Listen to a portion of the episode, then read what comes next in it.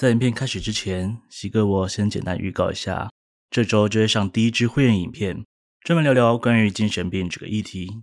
你们知道人类至始至终都没办法完全确认一个人是否有精神疾病吗？更甚至是以精神病的标签来约束不合群的人类吗？想知道的话，周六记得关注会员频道哦。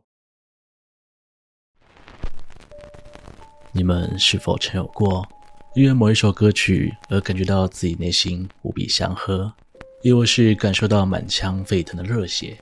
我自己就是很容易被音乐带动情绪类型。对于我来说，音乐就是人生中不可或缺的一部分。但是如果现在我跟你们说，今天听到的所有音乐，其实都是来自于一个二战纳粹的阴谋，为的是让全人类都更容易受到鼓吹与服从呢？大家好，我是西哥，今天就来跟大家聊聊音乐声波里的阴谋——四百三十二赫兹。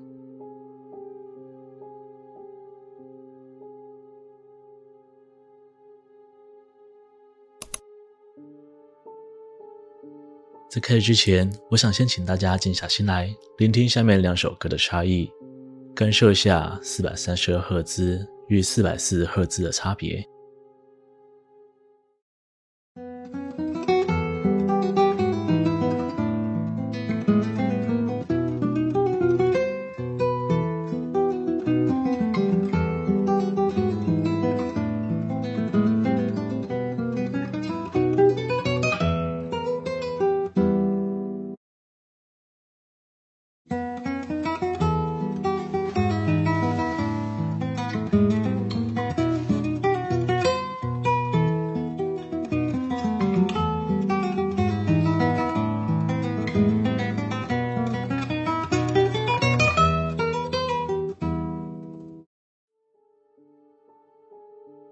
人类至今都无法寻找到音乐的历史起源，因为它就好似人类的共同记忆一般，只要人类文明的出现，就必定会出现音乐的痕迹，像是西藏的古老颂钵、非洲的宫廷乐器克拉琴、希腊的古七弦竖琴，或是来自荷兰的最早木笛。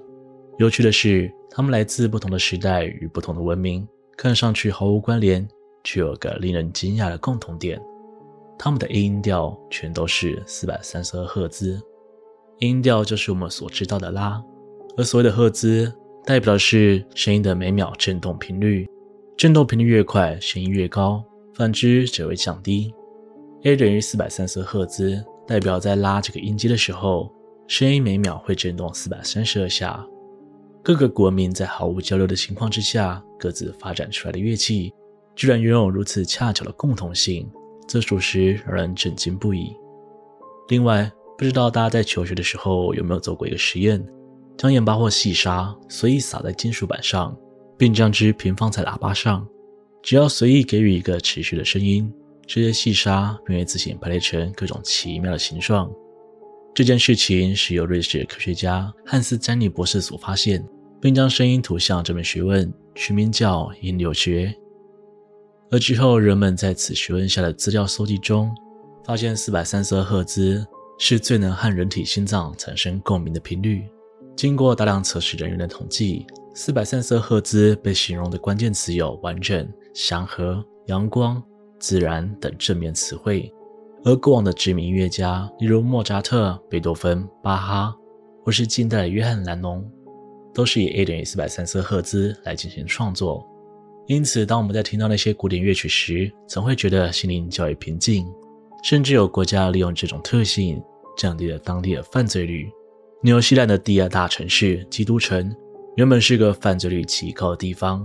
当地的城市购物中心和附近区域时常发生犯罪滋扰事件，让当地商家与警察十分头疼。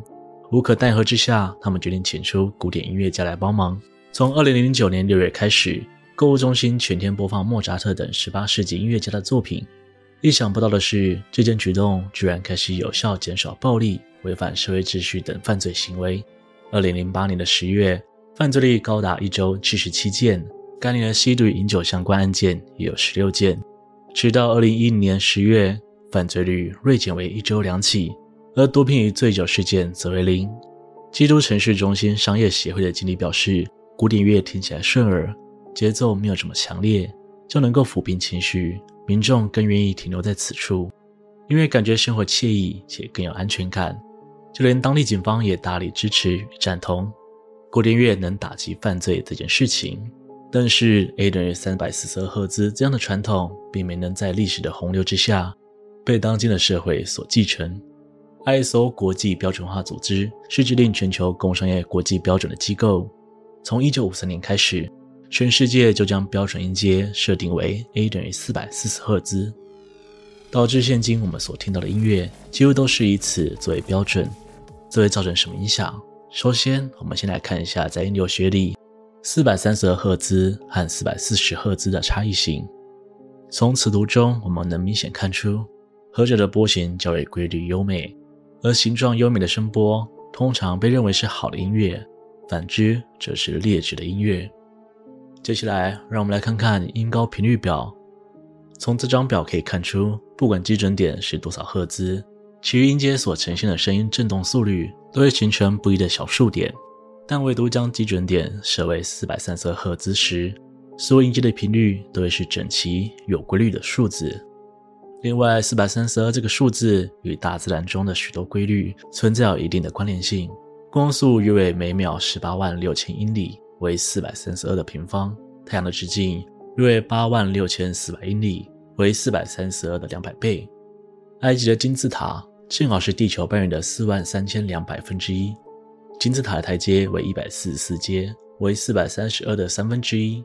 古希腊学家所找出的数列黄金比例一点六一。往上算也能推到四百三十二。世间自然的万物全都符合所谓的黄金比例，记录在各种古文明中，反推到自然界的万物都可以发现到四百三十二这个数字。这似乎暗示着四百三十二就是人类文明的秘密钥匙。说回到四百三十二赫兹和四百四十赫兹，为什么那样神圣而和谐的频率被修改成四百四十赫兹呢？目前有两种说法。其一是洛克菲勒家族的阴谋，他们是全世界最富有的家族之一。一九一七年，他们以资金对美国的各项企业与协会进行赞助，当中包含美国音乐家协会，并要求他们将 A 等于四百四十赫兹作为音律标准。直到一九四零年，A 等于四百四十赫兹正式推广全美。到了一九五三年，被 ISO 定为全球通用标准音阶，而洛克菲勒家族。被普遍认为是光明会与共济会的十三大家族之一。关于光明会与共济会的故事，有机会再说给大家听。而另一个说法，则是出自于一九八八年九月，由学者罗森菲尔德在全球战略信息杂志上的一篇文章，标题为《纳粹如何毁掉了音乐调阶》。当中提到，纳粹宣传部长维戈培尔，他伙同心理学家发现，只要将现有音乐提高八赫兹。就能使人类的潜意识更加愿意服从命令。于是，在一九三九年，他特别组织了一场会议，督促人们实行将四百四十赫兹作为音阶标准。这次会议直接导致了国际标准组织正式将四百四十赫兹作为世界标准。虽然这些也许都不是真正的转变原因，但至少我们能确定，这样的改变是在近一百年之内才发生的事情。而根据科学调查显示，四百四十赫兹会给人造成狭窄、对抗、压迫感的情绪产生；不和谐的音律也会导致身体的振动频率降低，诱使人们产生破坏性，身体与心灵出现分离的状况。然而，当今社会的所有人，包括我自己，几乎都是听着四百四十赫兹的声音长大，这当中对我们的影响可以说是不言而喻。当然，音乐就跟电影一样。一百种人会有一百种的体验与想法。今天西狗并不是说喜欢现今流行乐的人就是情绪暴躁的无脑分子。虽然我真的听不懂现在的歌，但是或许有天大家觉得心烦意乱时，可以尝试看看上网寻找四百三十二赫兹的音乐，或许你会有全新的体悟哦。在节目的最后，西哥找了一些四百四十赫兹与四百三十二赫兹的音乐，你们一起来听听看，你们比较喜欢哪一种频率吧。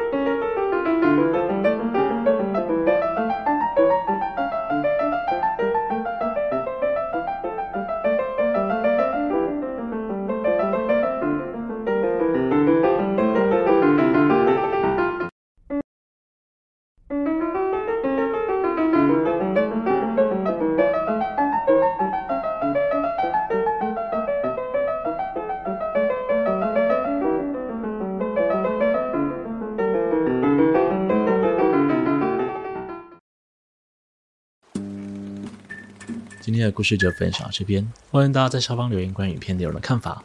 喜欢的人也可以投个超级感谢，那对我来说会是很大的鼓励哦。如果喜欢我的频道，请别忘了帮我订阅、按赞、分享，并且开启小铃铛，才不会错过最新的影片哦。我是西哥，我们下次见。